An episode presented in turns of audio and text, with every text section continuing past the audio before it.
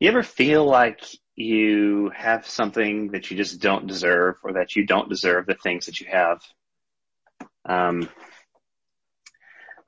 I'm superficially experiencing that a little bit right now, being back in my own house um, with uh, a fully renovated kitchen. And I've just about gotten over the surprise every time I walk into the room that it looks the way that it does, although that still happens. Um, but as I spend more time in there, I look around I'm like, this is too nice for me. Um, I don't, I shouldn't have something like this. I need, I, I should have something that's just kind of like janky and has problems with it. I feel like I need, like something should be wrong with it. Um, cause I don't, I don't know why. It's just, that's, that's kind of a silly thing. But I don't know. When I think about that, that feeling with that, like that extends to other things too. Um, uh, at work, when I first started my first job and I'd been working there for a while, I felt so like a fraud, like that people thought I knew how to do things and knew what I was doing and knew what I was talking about. And it was only a matter of time before I slipped up and they realized the truth and then they kicked me out of there. And I would love to say that that feeling went away after I worked for like six months or a year or something. But I still kind of feel that way sometimes when I'm at work. Like, uh, that at some point someone's gonna get on, they're gonna catch on to me and they're gonna be like, what is this guy doing here? Why, why, why is he here? What is, let's get him out of here. He doesn't belong here. Um, I don't know. I just kind of, I can feel that way sometimes with, with status or position. Um, even with relationships sometimes. Um, do I really deserve to have these friends? Do I really deserve to have these relationships, this interactions? Um, for various reasons. Um, and it even extends into spirituality. Uh, as I have gotten more into contemplative practices, what that involves a lot of times is sitting in silence alone with just God and you and when you're just alone with God, you can't hide anything because God like sees everything and knows everything.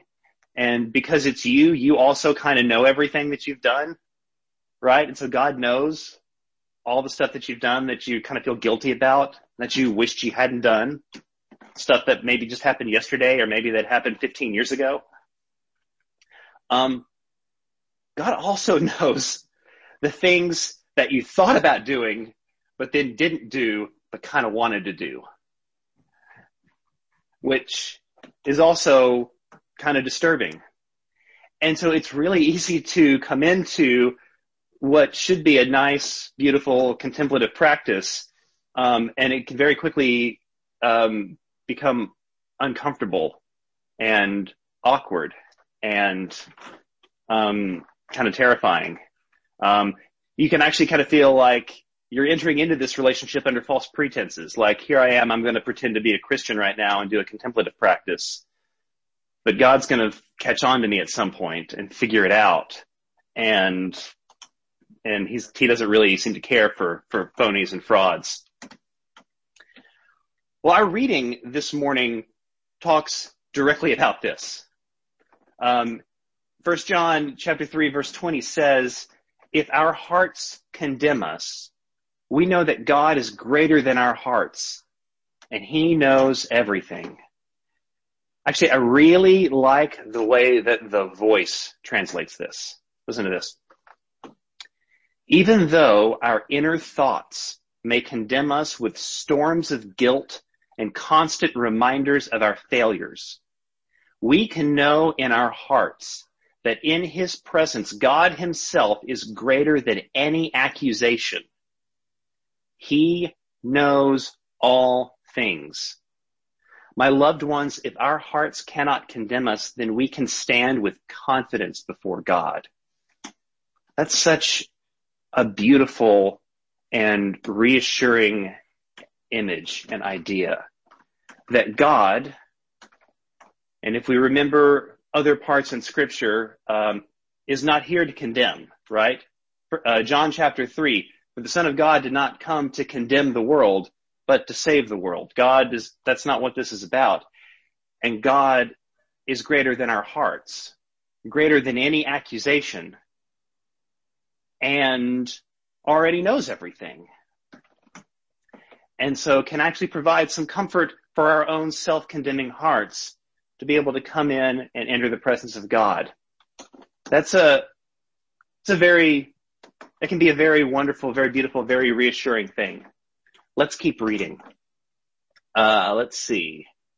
Dear friends, if our hearts do not condemn us, we have confidence before God and receive from him anything we ask because, because we keep his commands and do what pleases him. And this is his command to believe in the name of his son, Jesus Christ, and to love one another as he commanded us. So I've, I've noticed this thing in myself where I will a lot of times be reading along and I'll, I will find a, a verse or a passage in the Bible and I will label it with the adjective confusing. And I'm, I'm recognized that it's not necessarily fair to the verse to call it confusing because in and of itself it's not confusing.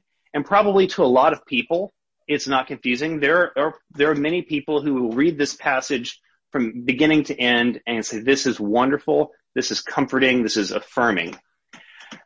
But I have to confess that when I got to the word because in verse 22 and continued reading, it started to get confusing for me. And I feel like I need to explain that. You see, my own faith journey involved as I grew up, I had this structure that was constructed that told me that was the framework for my faith.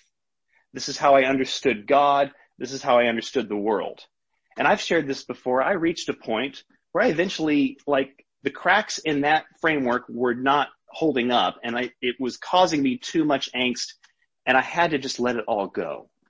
And I had to completely tear it down and I had to build up something that was different, that was new, that had a lot of the same pieces in it, honestly, that was guided by this, this idea, this revelation, this knowledge that that there is a God and this God is wonderful and loving.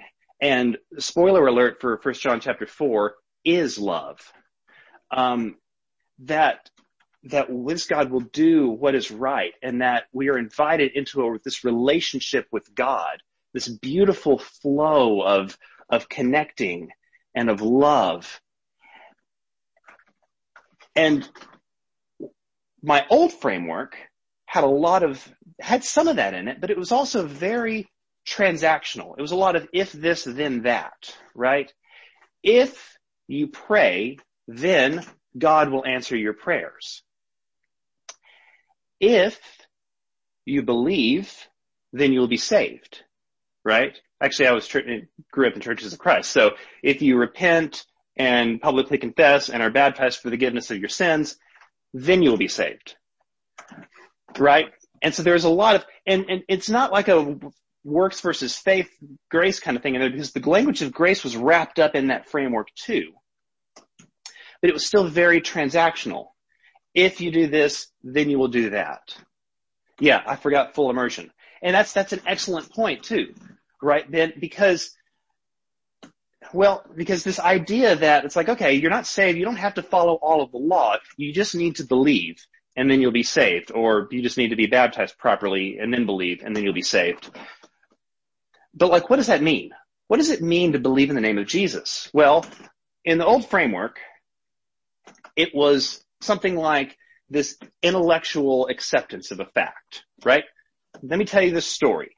The story is that about 2,000 years ago, God was born of a woman that had never had sex and grew up and walked around and healed lots of people and performed miracles and then was executed by the state, but then three days later came back to life and then went back, went up to ascend to live in heaven. And if you can believe that, like really, like believe it as a fact in your brain, don't quit, you know, as the same kind of way that you believe that gravity, like if I drop this pin that it falls, or that the sky is blue. I can't see it right now, but I know that the sky is going to be blue. Like if you can believe it axiomatically, that without a doubt that it's in there, then you can be saved. Which, if I'm fully transparent here, as I have been so far, is hard for me to do, to fully, like, rationally, completely convince myself that something is real, despite maybe some evidence or questions to the contrary. Um, and so that kind of leaves you in a state of wondering, do I really believe? Do I really, am I really doing this right or not? Right? And then as, as we mentioned before, the Church of Christ stuff too, with like being baptized in the right way by the right person at the right time. Like there are a lot of people when, when I was around college age that were getting baptized for the second time or the third time because they were not, they were concerned that the first few times didn't count because they had done it wrong. So this whole idea that like you have to you have to believe and you have to believe the right thing and you have to really believe it and do it right so that you can be accepted by God so that you could stand before God without condemnation like it seems to kind of undermine the entire spirit of this passage right here um, so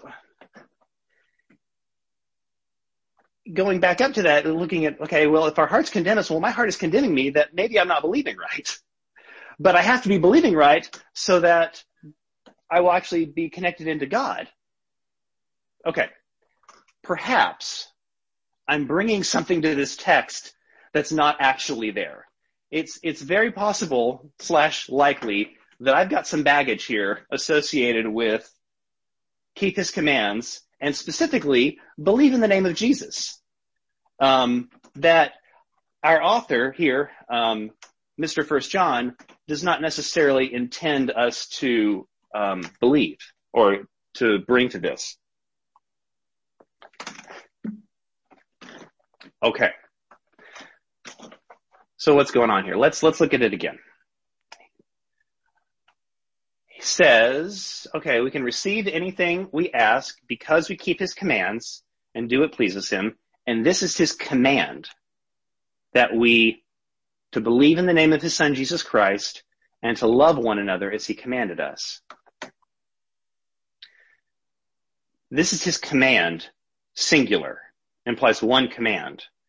To believe in the name of his son, Jesus Christ, and to love one another as he commanded us. Then he lists two things. I checked a couple of different English translations to make sure this wasn't a translation error. It's in, right? Maybe, maybe the author here made a mistake, but I'm going to say, let's give the benefit of the doubt and say no, that this was intentional. One command that looks like two different commands. It kind of reminds me of when Jesus was asked what was the greatest command. And Jesus said, the greatest command is to love the Lord your God with all your heart, with all your soul, with all your strength, with all your mind, and to love your neighbor as yourself. To believe in the name of Jesus and to love one another as he commanded us. Actually, it kind of reminds me of something else too, uh, that uh, the apostle Paul says in 1 Corinthians 13. When at the beginning, when he's talking about if I have a faith that can move mountains, but do not have love, I am nothing. It's as if belief in the name of Jesus and love one another are, if not the same thing, they are so interconnected that you can't really do one without the other.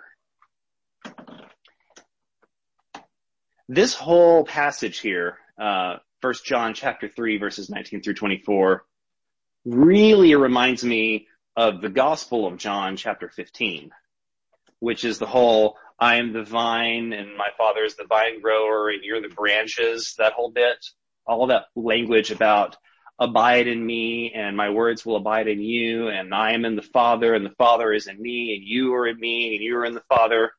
This, this very confusing in a different way, um, but also kind of beautiful image of union and unity. Uh, it calls back to the idea that I was talking about last week in the communion thought of God in three persons sitting down and enjoying a meal together in this wonderful relationship with an open invitation for us to come and join in the same meal and join and participate in with God. It feels very much like what I'm building up in my quote new framework, my new understanding of God. And yet in the midst of all this in, in John 15 is also this bit about if you keep my commandments, you will abide in my love, just as I have kept my father's commandments and abide in his love. And this is my commandment that you love one another as I have loved you. Like it's all wrapped up in that together. And if I go back to first John, it's actually, he starts to use some of the same language here. The one who keeps God's commands lives in him and he in them. And this is how we know how he lives in us. We know by the spirit he gave us. So there is this language of being connected to God and having this flow, this, this relationship, this intimacy that does not seem to be restricted based on me doing the right thing or believing the right thing, but on the relationship. And I almost wonder if the one who keeps God's commands isn't a condition to get into it, but a description of one who is in it. In other words, do we have to work so hard to convince ourselves to think right or to do right so that we can connect with God? Or is it simply that when we open up and connect with God, that we become the type of person that loves one another because God is love and fills us and flows out of us? Do we simply become the kind of person that maybe not 100% intellectually beyond the shadow of a doubt, I'm not going to question it up here, believes in the name of Jesus, but with my life and with my actions, that I believe in the name of Jesus, that I love and show that love to others. Maybe that's what he's saying here in this passage. And if so, I do kind of find that reassuring that this wonderful connection with God, this deep intimacy of a God that does not condemn, that loves, that is greater than my own self-condemning heart, can fill me so that I become the person that lives in the name of Jesus and loves others. So how do you respond to this this morning? Does any part of my story or message resonate with you in particular? The, the self-condemning heart, the, the angst over right belief and what that means, or this transactional relationship with God that we can have or not have. What, what parts of that speaks to you? How does this hit you this morning? If you just put your name in the chat room and I will call on you and you can speak. All right, all at once. Uh, let's go, Ben. uh, full disclosure, uh, I got a little distracted when you were asking your question, so I'm not exactly sure if this is addressing the actual question you asked, but it is on topic of uh, the um, the connection between the two and one command reminds me of the late philosopher and theologian Marcus Borg, who points to the fact that before the Enlightenment, the object of the word believe, both within sacred text and secular text, the object of the word believe was almost always a person and never a statement. Uh, that to believe in someone was to commit fidelity, loyalty was to follow. Uh, it was only after the Enlightenment, when we had to parse out who was in and who was out, that we believe became connected to propositional statements, an intellectual endeavor. And so it makes me think of how uh, that fits well with this notion of if we believe in Jesus and the notion of if we follow, if we're loyal to, uh, if we give our fidelity to, we'll be in the way of love. That you can't follow Jesus and not then love one another. And so those two become symbiotic. They are one and the same, um, one is always a product of the other. Awesome. Thanks, Ben. Adds a little, a, a little uh, academic weight to my random musings here. Appreciate that.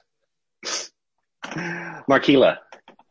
I think I was just really moved by this idea of the framework you know, and that we all have a framework in which is being constructed in childhood and it, it frames how we see God, how we see ourselves and how we see the world and how I feel like we all come to a crisis of faith at some point where either that that framework work um, solidifies and is is reinforced, or that thing comes crashing down and it's like, what the heck? You know, who am I? Who's the word? You know, you don't know anything. And I love this idea of when you said some of those things, some of the pieces you keep and how you restructure it is different now. And the idea of transactional relationship, I think there was a long time where I didn't realize that my relationship with God was so transactional that I had to get up at 4 a.m. and pray and I had to spend deep, deep, you know, detailed study in, in prayer. I mean, and studying the word and all those things are necessary for God to be pleased with me. And all those things are necessary to be effective in ministry because God's not going to show up, you know, and, you know, it's just, I mean, we can all go on forever about all the ifs and thens, you know, and they're paralyzing. They're so paralyzing because the equations just don't always work. It doesn't always, I don't always do right. And so just the liberation of just loving, just that connection of believing and loving, that is liberating. You know, even though I didn't necessarily put it as eloquent as you or academic has been, but just coming to believing and loving are intertwined and the rest of it, let it go. That's it. I love it. Thanks, Markila. All right, John. I really appreciate uh, the ways that you that you took the the passage that you were struggling with and brought in so many others to see the, uh, the overlap and interconnection, and the richness of that, the similarity. I had never brought those together in such a way, and it was really helpful, very illuminating. Um, I'm reminded that uh, in my background, uh, charismatic, it was all about going there and having a good old time worshiping, then going home, or later on going to a uh, uh, a good a good sermon that was more like a teaching and going home. Well, I have knowledge. Well, I had fun. That's all. Thank you very much. Get off my day. But contemplative is scary.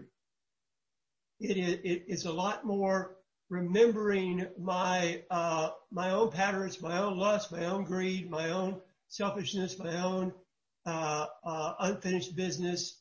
That's something that uh, is easy to avoid. And in our busy, crazy world, there's 99 ways to avoid that.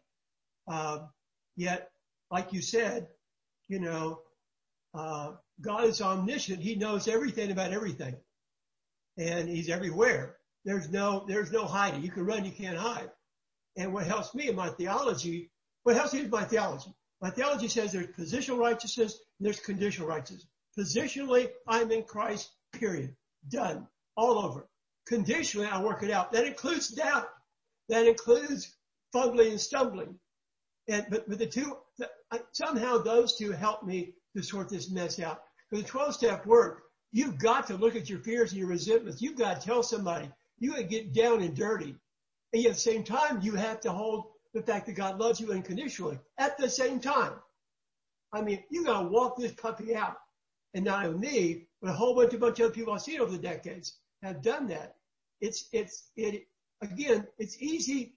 It, it's simple, but not easy. Just because I mean simple doesn't mean it's easy. Pass. Yeah, so true. So good. Yeah, that holding those two things in tension, knowing fully yourself and then trying to also know that God fully loves and accepts you and bringing those two together is, yeah. Thank you, John. Terry. I agree with you, Ted. I too grew up in the Church of Christ. Uh, my parents did not go to church, but um, that's that's kind of my background too. And it was more of the checklist type of things to make sure that you got it right, and then you were okay with God. And I was thinking about that, and I rem- I can remember the day. You know, we talk about that scripture, loving God with all of our heart, soul, mind, and strength. But I don't know that it, it occurred to me, even in my adult life, that God truly loved me for me, um, without me doing everything right. You know, getting it right, like you said, Markela, getting it right, doing everything and, and doing the, the check off and, and getting it right. And I was thinking back and I remember the very, the very place I was, where I was, what I was doing when I heard God speak to me in my heart. And it was like I heard him say, Terry, I love you. And it was just like, what? You know, and it, ever since that, at first it was like, I, I, really felt it very strongly and I never had really thought much about, um, you know, we are to love others, love God and love others, but I never really thought much about God really loving me. And, um, ever since then, it just, there's certain times I just, I, I feel it. I, I mean, I just, when the sun comes up and hits me, I feel God just give me a big hug and, and remind me that he loves me.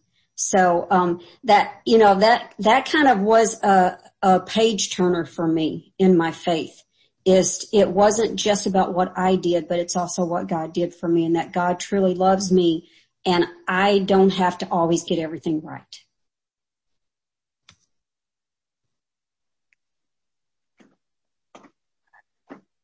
Thank you, Terry.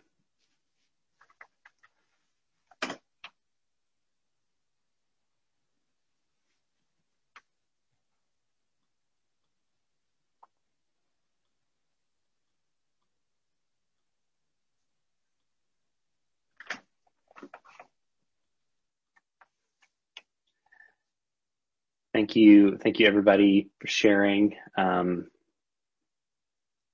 this, yeah, I, when I, when I first skimmed over this passage, I thought this is going to be this wonderful, beautiful, comforting thing. And then when I read it a little bit more carefully, I thought, oh, great. There's, I'm going to have to either ignore this or confront this. Um, and I was kind of 50-50 there for a while. I was like, maybe I just only read the first half of the passage and just do that but uh, we, I gotta do we gotta do the work. Um, and so I do. I think I think it was. I think this can bring us comfort. I think, um, yeah, I appreciate appreciate all who shared um, and all who listened to me work, continue to work through my own personal deconstruction and reconstruction here in public. Um,